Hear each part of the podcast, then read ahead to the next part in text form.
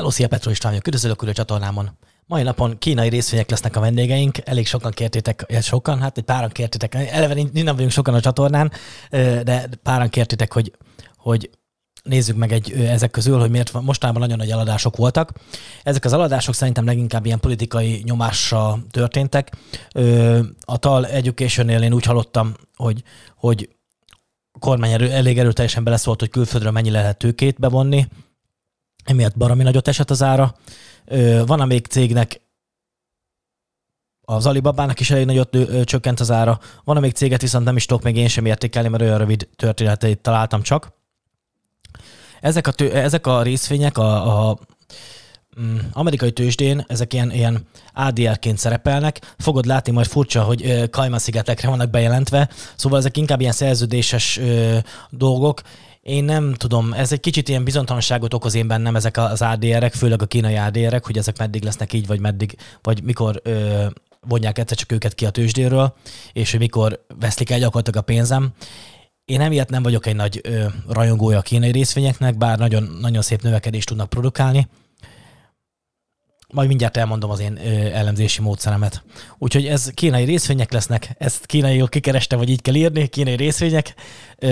Ezek a, a cégeket fogjuk majd sorra venni, és akkor én egy nagyon-nagyon ilyen visszafogott konzervatív befektető vagyok, úgyhogy, úgyhogy én nekem nem fogtok ilyen nagy lelkesedést tapasztalni most a csatornámon. Ha te mindenképp lelkesedsz ezeknek a részvényeknek az irányába, és ilyen növekedési befektetőket keresel, akkor nézd meg más csatornák az elemzését, viszont hogyha egy kicsit ilyen földhöz ragadtabb befektetési módszert keresel, akkor, akkor nézd meg, nézd meg az én véleményemet is. Felelősségkizárás, ez csak az én amatőr véleményem, nem tanácsadás. Te pénzedre te vagy a felelős. Ezeknél a cégeknél, hogy fogod látni, elég nagy a, nagyon nagy a kockázat. Eleve az, hogy kínai árdérek, és azért, azért a fene se tudja, hogy a jövő mit hoz majd. A másik kockázat pedig az az, hogy mm, mennyire szól bele eleve Kína ezeknek az üzletpolitikájába, ezeknek a cégeknek. Én számomra ez, ez eléggé visszavetti így a bizalmamat, viszont ezek a kockázatok. A nyereségek, azok viszont az, hogy most baromira alulértékeltek lettek ezek a cégek, elképesztő nagy nyereséget lehet némelyiknél szerintem majd elérni a jövőben, ha, ha sikeres lesz a dolog.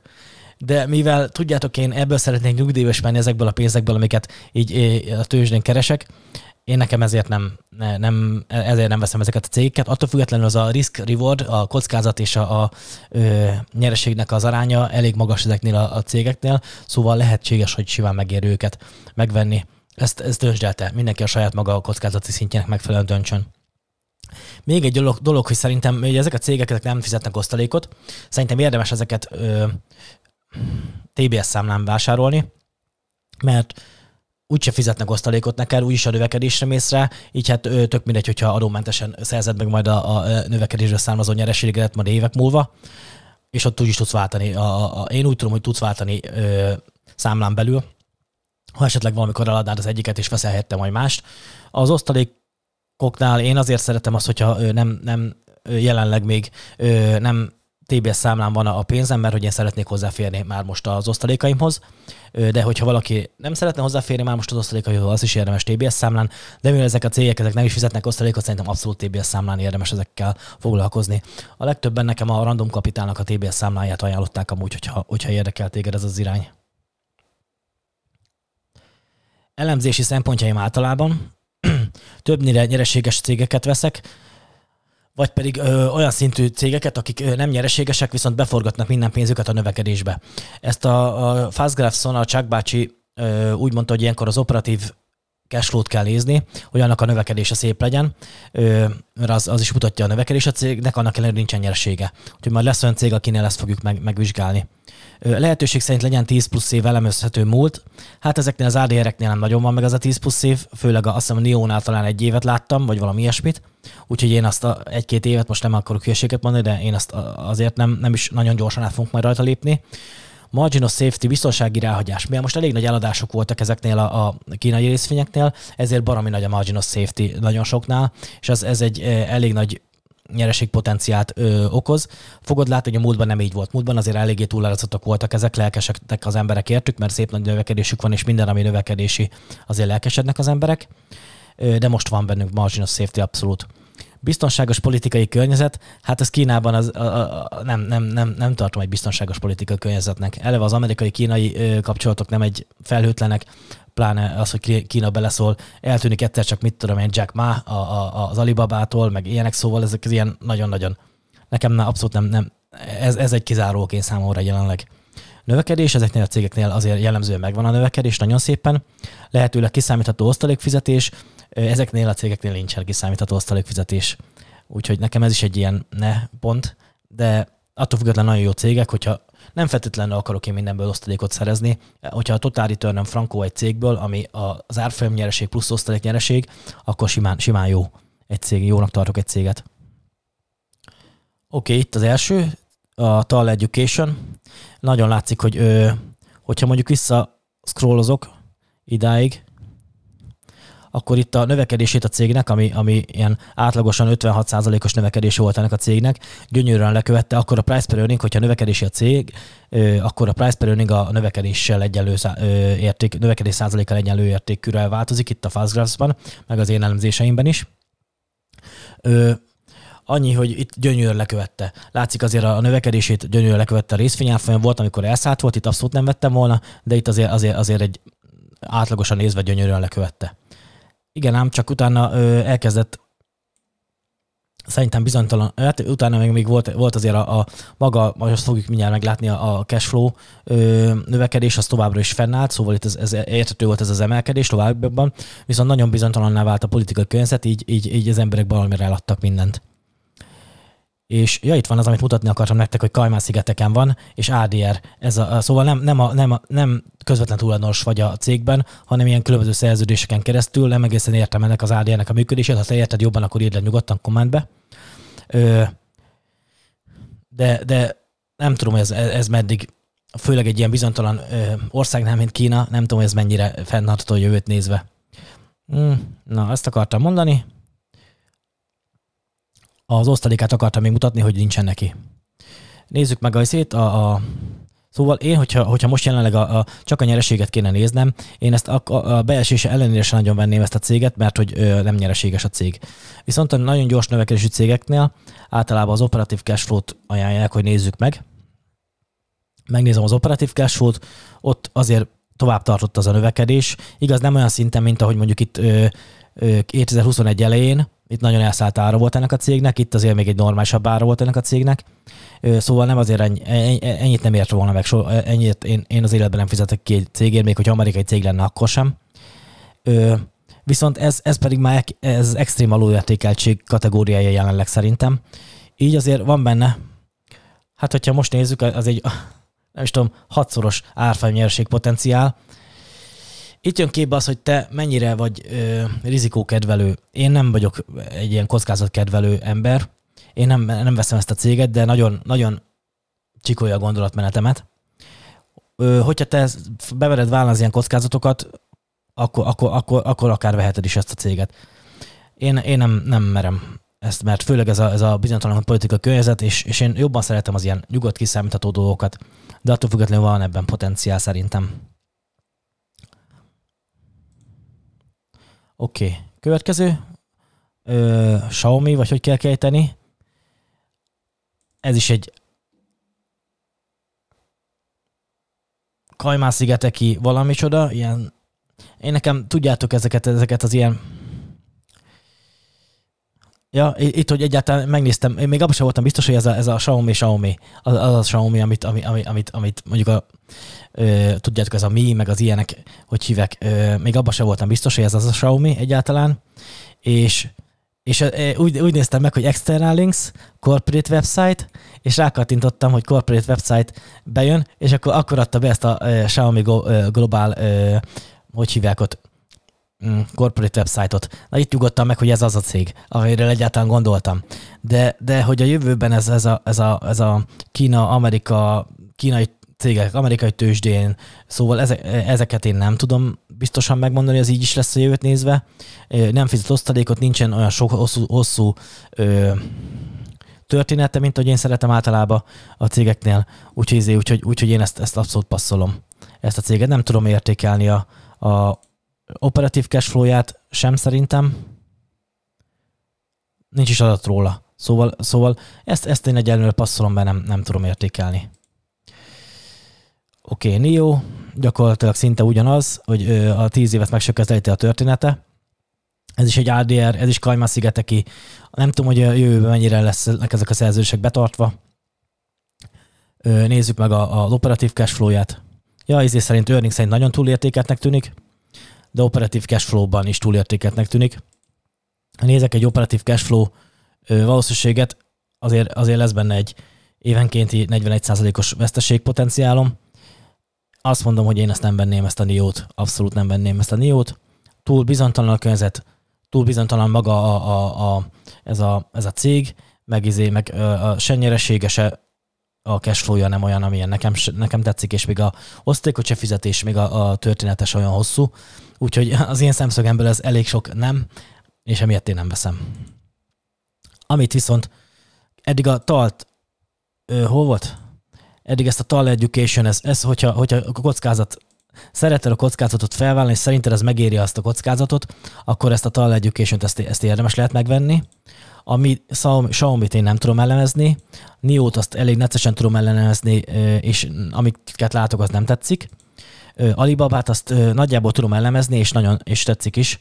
A növekedése az átlagosan, a nyereség növekedése 34%-os volt a, ezen az időszak szakaszon nézve 2013-14 14 óta. Ö, jelenleg eladási hullám söpör rajta végig. Itt az, már leve az earningébe van egy ö, 100%-os árfolyam beleárazva, ami mondjuk így elosztva mondjuk két évre az, az 50% feletti árfolyam potenciál. Én nekem ez, ez, ez ilyen szempontból tetszik, A pluszos credit ratingje van. Ez is az a baj, hogy ez a, ez a kínai cég Kajma-szigeteki bejegyzésű ADR téma kicsit para az én számomra, de attól függetlenül lehet, hogy a, risk-reward potenciál. Ja, a margin of safety. Az előzőeknél, itt a, a, a Neonál látjuk, hogy nincsen margin of safety. Akkor lenne margin of safety, hogyha a kék vonal alatt is lenne a, az ára, meg a, a piros vonal alatt is ö, lenne az ára. Ö, viszont itt van margin of safety, mert hogy itt a kék vonalat is van, bőven az ára, és a piros vonalat is van bőven az ára, szóval a piros vonal képviselő én számomra az, ami valós értéke a cégnek, a növekedéséhez viszonyítva, ö, van egy gyönyörű margin of safety, látjátok, ez, ez a távolság, és hogy hívek, és, és, és ez, ez, ez, azt mondom, ez egy ilyen szempontból, hogyha az amerikai cég lenne ilyen növekedéssel, ilyen ö, mi az, bezuhant árral, én azt mondanám, hogy ez, ez, ez abszolút egy vétel. Egyetlen egy oka van annak, hogy, azért, hogy, hogy bizonytalan vagyok benne, azért meg kínai cégről van szó.